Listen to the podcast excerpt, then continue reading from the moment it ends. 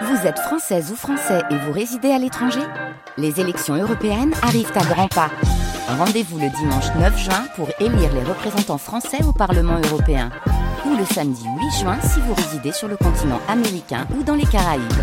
Bon vote et nous retrouvons la grande édition présentée par Caroline Saglione. Bonjour.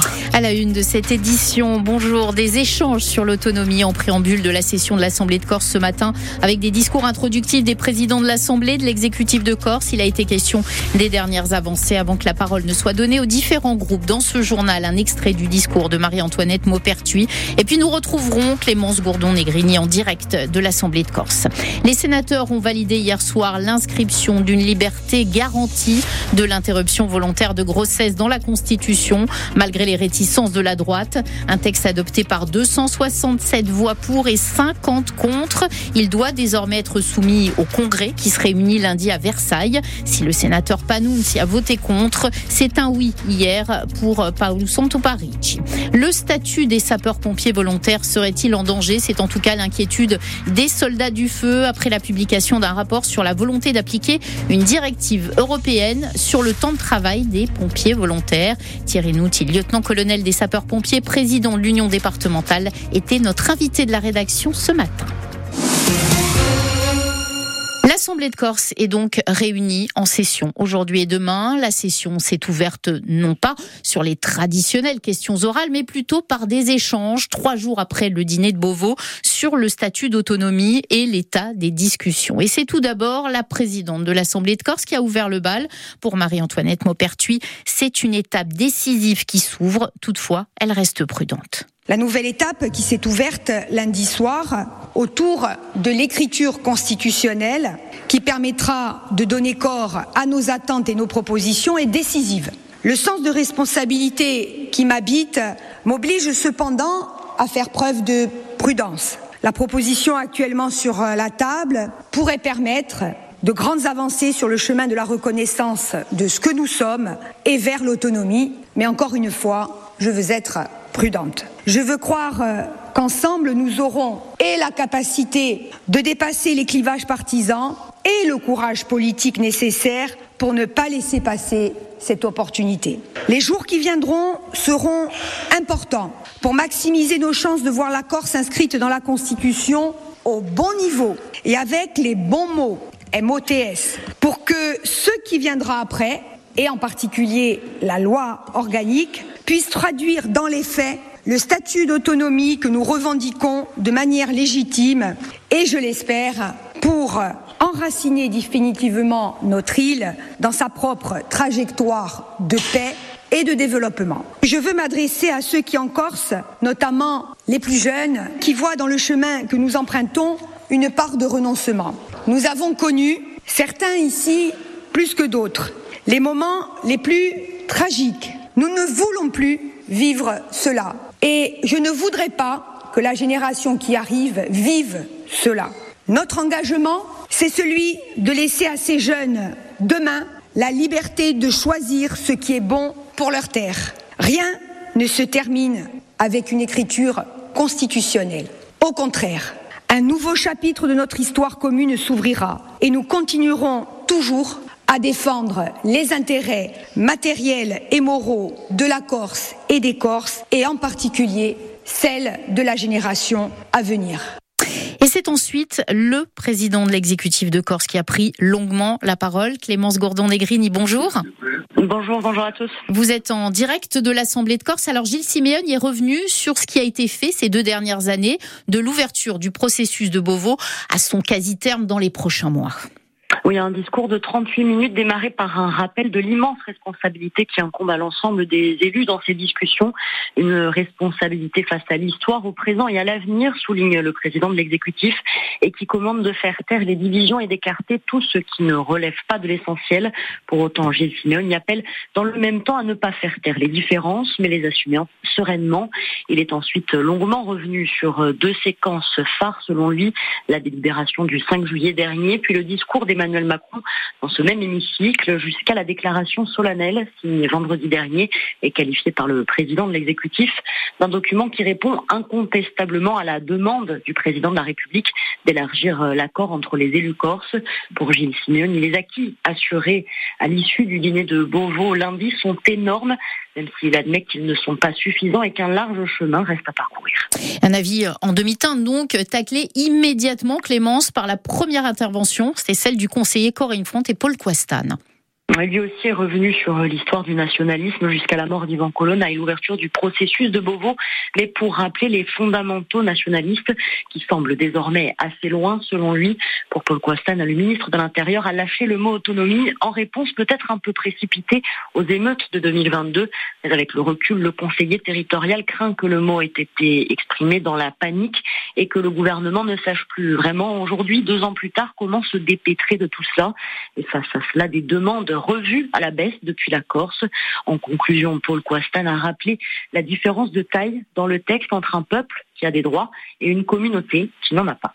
Un débat qui se poursuit du côté de l'Assemblée de Corse où on retrouvera euh, dans cette journée Clémence Gourdon-Negrini. Merci. Au programme également aujourd'hui, au-delà de ce débat sur l'autonomie, le rapport pour la délégation de services publics entre la Corse et Paris en faveur d'Air Corsica Air France et puis le document d'orientation budgétaire en 2024. Et puis, il y a une voix plutôt inattendue euh, qui a été euh, entendue pardon, ce matin dans le débat sur le processus d'autonomie de la Corse, c'est celle de Manuel Valls l'ancien Premier ministre socialiste de François Hollande, entre mars 2014 et décembre 2016, était l'invité de nos confrères d'Europe 1. Manuel Valls, qui s'est dit très inquiet par la politique menée par le gouvernement, qui vise à créer, dit-il, une addition de tribus en France. On l'écoute.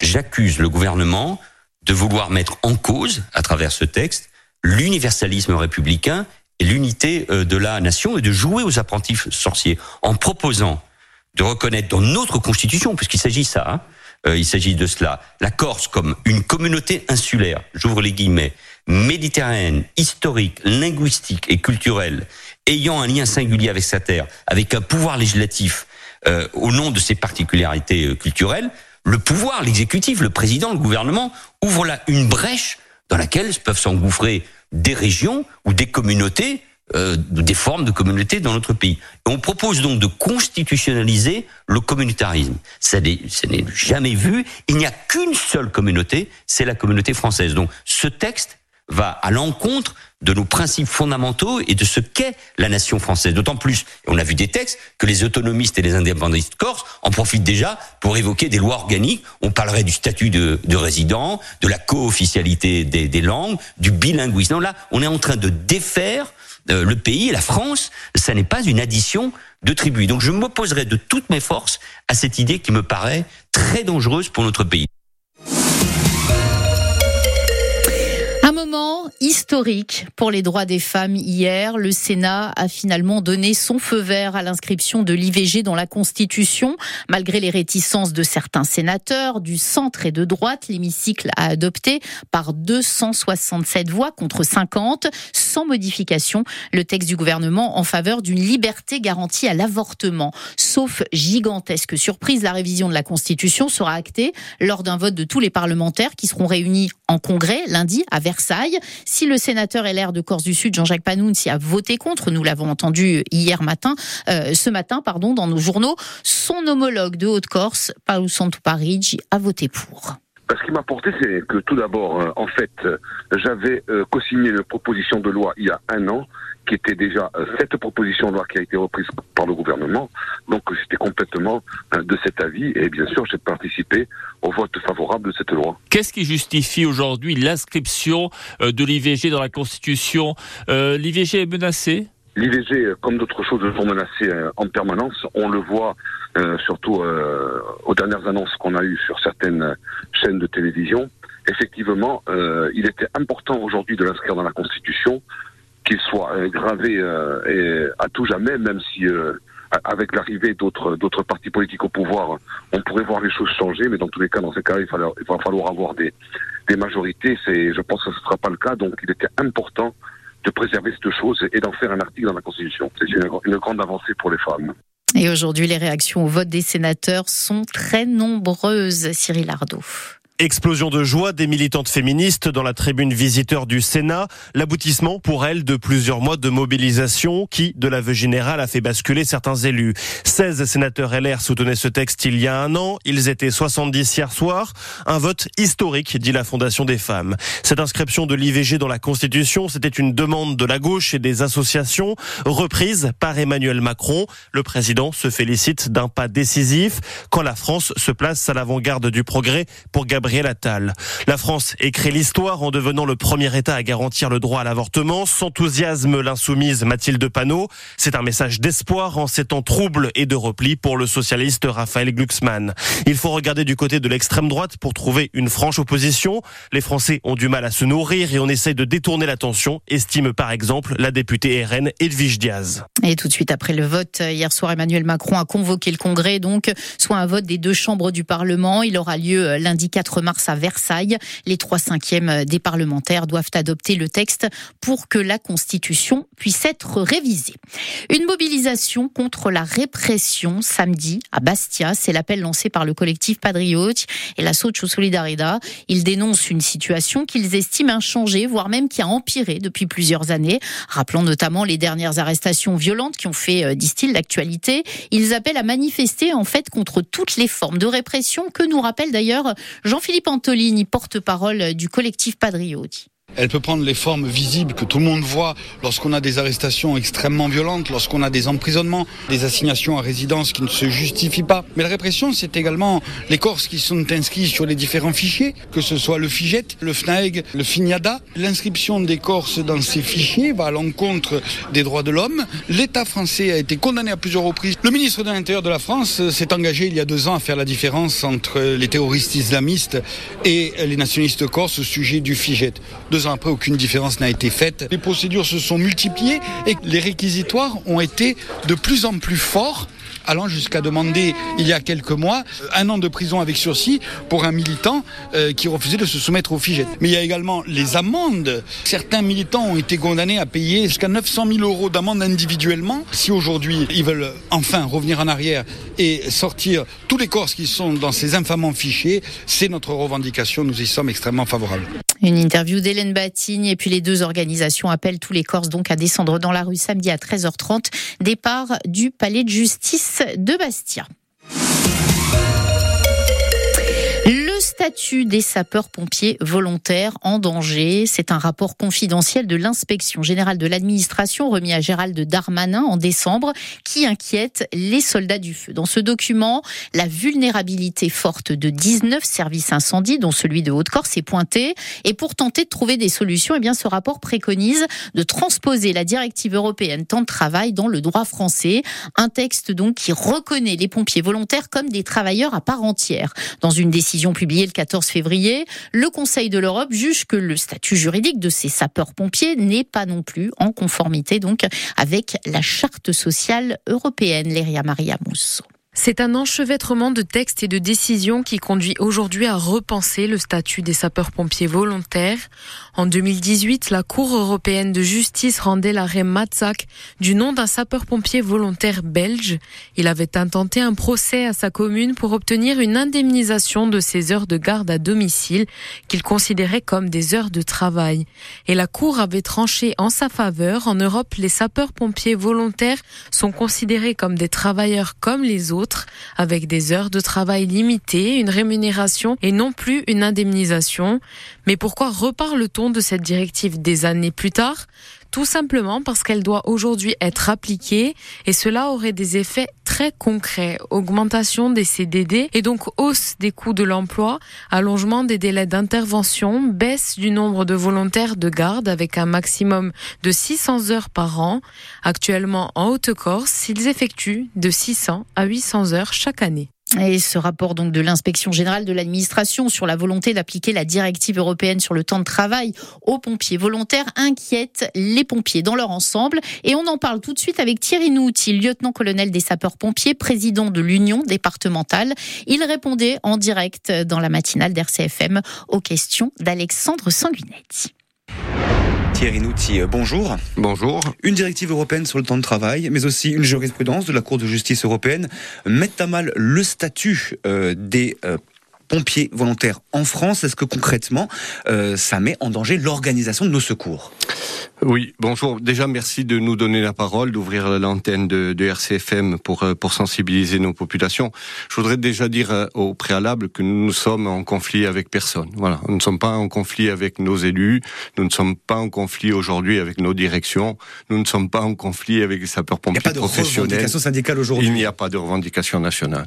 On ne demande pas d'augmentation, on ne demande pas d'augmentation d'effectifs de sapeurs-pompiers volontaires. Notre ambition, certains disent même notre prétention, et peut-être qu'on va l'assumer. C'est de dire, on ne veut pas que l'État ou l'Europe touche au statut de citoyen engagé qu'est le sapeur-pompier volontaire. Ce n'est pas un travailleur, c'est traduit comme ça dans le droit français. On est dans un engagement qui est un engagement citoyen, libre, consenti, pour lequel le, statut de travailleur ne s'applique pas. Voilà, c'est ça notre fondement. Et aujourd'hui, en Corse particulièrement, il remet en cause notre organisation de sécurité civile, notre réponse opérationnelle et notre efficacité dans, dans, le cadre de ces missions. Il faut rappeler que 75 à 80 des pompiers aujourd'hui sont des volontaires. Alors voilà, vous disiez qu'est-ce que ça, ça, peut changer? Ça peut rallonger des délais d'intervention? Ça peut vous, créer un manque de personnel aussi? Euh, Oui, alors notre réponse opérationnelle est conditionnée sur euh, ce qu'on appelle les missions de secours d'urgence à personne. Donc, euh, dans la mission de secours d'urgence à personne, 80% de nos opérations, hein, quand même, il faut le, il faut le souligner, dans ces missions de secours d'urgence à personne, il y a la notion d'urgence. Et si l'urgence doit s'appliquer, elle ne peut s'appliquer qu'avec des départs qui sont rapides, pour ne pas dire immédiats. Donc la préconisation aujourd'hui que, que, que fait la Direction générale de la sécurité civile, elle remet, si on l'applique, directement en cause cette efficacité et cette capacité à se projeter sur le territoire dans des délais qui sont des délais courts. Et je pense particulièrement au rural. Parce que demain, si on y arrive, les premiers qui vont être pénalisés, ce sont les habitants et les populations du rural. Alors, euh, on parle d'intervention. Le sapeur-pompier volontaire, c'est un citoyen qui s'engage, vous l'avez dit. Euh, pour autant, il effectue les mêmes missions qu'un collègue qui, qui, est professionnel. Ça ne crée pas, on est d'accord, de tension entre les deux catégories, entre guillemets? Non, vous faites bien de le dire et de le rappeler. Il n'y a pas de tension entre les catégories. Il y a une complémentarité. Il nous faut beaucoup plus de pompiers professionnels, mais les pompiers professionnels ne peuvent pas remplacer la ressource citoyenne que représentent les volontaires. Donc particulièrement, moi je suis très content de le dire, parce que que ce soit en Corse ou en Sud-Med, il n'y a pas de problème entre ces deux classes du corps des, des, corps départementaux de sapeurs-pompiers. Euh, pompiers volontaires, euh, bénévoles à la SNSM pour le sauvetage euh, en mer, par exemple. On se rend compte qu'en France, le, secours, la sécurité civile, c'est beaucoup, une grande partie, en tout cas, sur la bonne volonté, entre guillemets, des citoyens. Euh, Est-ce que c'est normal? Est-ce que vous comprenez, en tout cas, que ça interroge? Bah oui, le modèle interroge. Le, le modèle interroge et, et, et c'est logique. comment on peut quelque part, lorsqu'on est un peu déconnecté de ce monde-là. Comment on peut comprendre que des gens euh, prennent sur leur temps libre, prennent sur leur congé, prennent sur leur nuit, prennent sur le temps familial, prennent sur leur loisir pour venir se mettre à disposition euh, euh de, de, sa caserne et des autres. C'est vraiment un modèle qui ne n'existe que ici, que dans le sur le territoire français. Et c'est pour ça que c'est quand même une force aujourd'hui. Et cette force, c'est normal que quelquefois elle interpelle. ça pose aussi peut-être une question de, on peut en parler, de formation. Les sapeurs-pompiers professionnels se forment hein, tout au long de leur carrière, évidemment. C'est peut-être un peu plus compliqué pour les volontaires parce qu'ils ont un travail. Euh, ils sont pas forcément libres autant que, peut l'être un sapeur-pompier professionnel pour se former. Et pourtant, euh, vous êtes une, activité, un, corps de, métier où, il faut se, former parce qu'il y a des, gestes précis, paramédicaux ou médicaux, des, des conduites d'engins à, à connaître. C'est pas évident. C'est un métier euh, qui est technique, qui est complexe et qui nécessite forcément des apprentissages tout au long de la vie. C'est un peu le sens de, de, ce que l'on fait. Ces formations, il faut savoir qu'elles sont identiques. Vous ne voyez pas de différence entre un pompier volontaire et un pompier professionnel lorsqu'ils arrivent euh, porter secours sur la voie publique ou au domicile. La tenue est la même, la technicité est la même on travaille en équipe, c'est ça aussi qui est qui est important, qui est intéressant. Et la formation, euh, c'est le socle commun de compétences de l'ensemble des intervenants. Aujourd'hui, vous vous battez pour que la directive européenne, en gros, ne soit pas traduite en droit français. Si elle devait l'être, euh, ça mettrait très clairement à mal les, les finances de la sécurité civile, quoi. Ça mettrait les finances de la sécurité civile en danger. On parle d'une incidence, euh, première incidence non précisée, non calculée finement, mais un, impact de 160 millions d'euros. Donc c'est considérable. Voilà, c'est quelque chose qu'on ne peut pas qu'on ne peut pas appliquer dans l'immédiat. Moi, ce que je voudrais dire aussi, c'est que on assiste là, euh, par l'intermédiaire des préconisations de la Direction générale de la sécurité civile, à un espèce de numerus, numerus clausus de, de la citoyenneté. Un, un quota, en gros, de citoyens qui peuvent s'engager. On est exactement dans, dans, dans, dans, dans ce principe-là. Lorsqu'on sait les dégâts que ça a fait numerus clausus sur le, sur le monde médical, sur la médecine, on, on, a droit de s'interroger et de dire attention, on fait fausse route, c'est dangereux pour tout le monde. Alors justement, dernière question, parce que le temps passe, Thierry Nout, euh, qu'est-ce que vous demandez aujourd'hui? Comment est-ce qu'on peut sécuriser ce modèle et l'organisation de nos secours?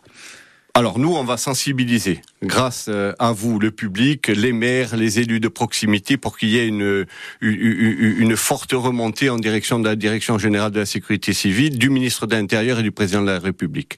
Et ensuite, on est tous derrière notre président de la Fédération nationale, qui se rapproche des autres présidents des fédérations euh, nationales d'Europe, pour faire une démarche vers l'Europe et pour écarter définitivement le danger du statut de travailleur pour le pompier volontaire. Le 9 juin, il y a des élections européennes, c'est le moment peut-être d'agir, quoi. Absolument. Et on va sensibiliser l'ensemble des, des, parlementaires aujourd'hui présents en Europe et ceux qui ont la prétention d'y aller pour dire euh, ne, ne, ne, faites pas tomber le dernier pan de solidarité, d'altruisme et de dévouement qui existe aujourd'hui sur le territoire. Parce qu'on est d'accord, il faut passer par l'Union européenne. Hein. Ça, ça, doit être une autre nouvelle directive européenne qui, qui pour contrer l'ancienne, entre, entre guillemets. Alors, je suis pas un expert, mais on voit malheureusement qu'aujourd'hui, malgré l'affirmation de ce qu'est le volontaire dans le texte français, c'est la jurisprudence européenne qui vient nous, nous, nous, nous, quelque sorte, nous contrarier et faire peser le poids et le danger sur ce, sur ce statut. On a bien entendu votre message, Thierry Nouti. Merci beaucoup d'avoir été en direct l'invité de la rédaction d'RCFM. Bonne journée à vous. Merci infiniment. Bonne journée à tous. Voilà, une interview à retrouver quand vous voulez sur Bleu RCFM. 2024 est une année bisextile. Les natifs du 29 février vont pouvoir vraiment fêter leur anniversaire aujourd'hui. Ils en ont la possibilité tous les quatre ans. Delphine fait partie de cela. Roland Frias l'a rencontrée en ce jour si particulier pour elle. Originaire du Fiumorbe, Delphine Sard a aujourd'hui 48 ans. Mais c'est seulement la douzième fois qu'elle a la possibilité de souffler ses bougies à la bonne date. Les années communes ne l'empêchent bien évidemment pas de fêter son anniversaire. C'est bien, on le fête soit le 28 au soir, soit le 1er, soit les deux jours. Quand je l'ai faite, du coup, c'est encore plus euh, précieux. La véritable année, euh, vous savez, comme quand on fête les anniversaires pour un compte rond, pour les 20 ans, les 30 ans, ben moi, tous les 4 ans, c'est quand même assez spécial et c'est encore plus la fête. Ça se vit bien. Moi, je me sens plutôt comme une personne spécial du coup. Chaque année pour Delphine, c'est la même chanson, les anecdotes refont surface. Il y a eu une, situation un peu cocasse, c'était quand j'ai passé mon permis de conduire en fait, où euh, l'examinateur m'a fait une petite blague, m'a dit ah ben là ça va pas être possible. Alors je dis ah bon, euh, j'ai fait une erreur, il y a un problème. Il dit non, c'est votre date de naissance, hein, ça va pas être possible parce que vous n'avez pas l'âge requis. bon bien sûr c'était une blague, donc c'est passé après, mais. Professeur des écoles, Delphine a également trouvé des vertus pédagogiques à sa date de naissance. Une autre situation qui est plaisante aussi, mais avec mes petits élèves, ben, pour leur expliquer ces années-là, pour leur expliquer l'année bisextile, euh, je prenais exemple sur moi-même et je leur disais même que j'étais plus jeune qu'eux.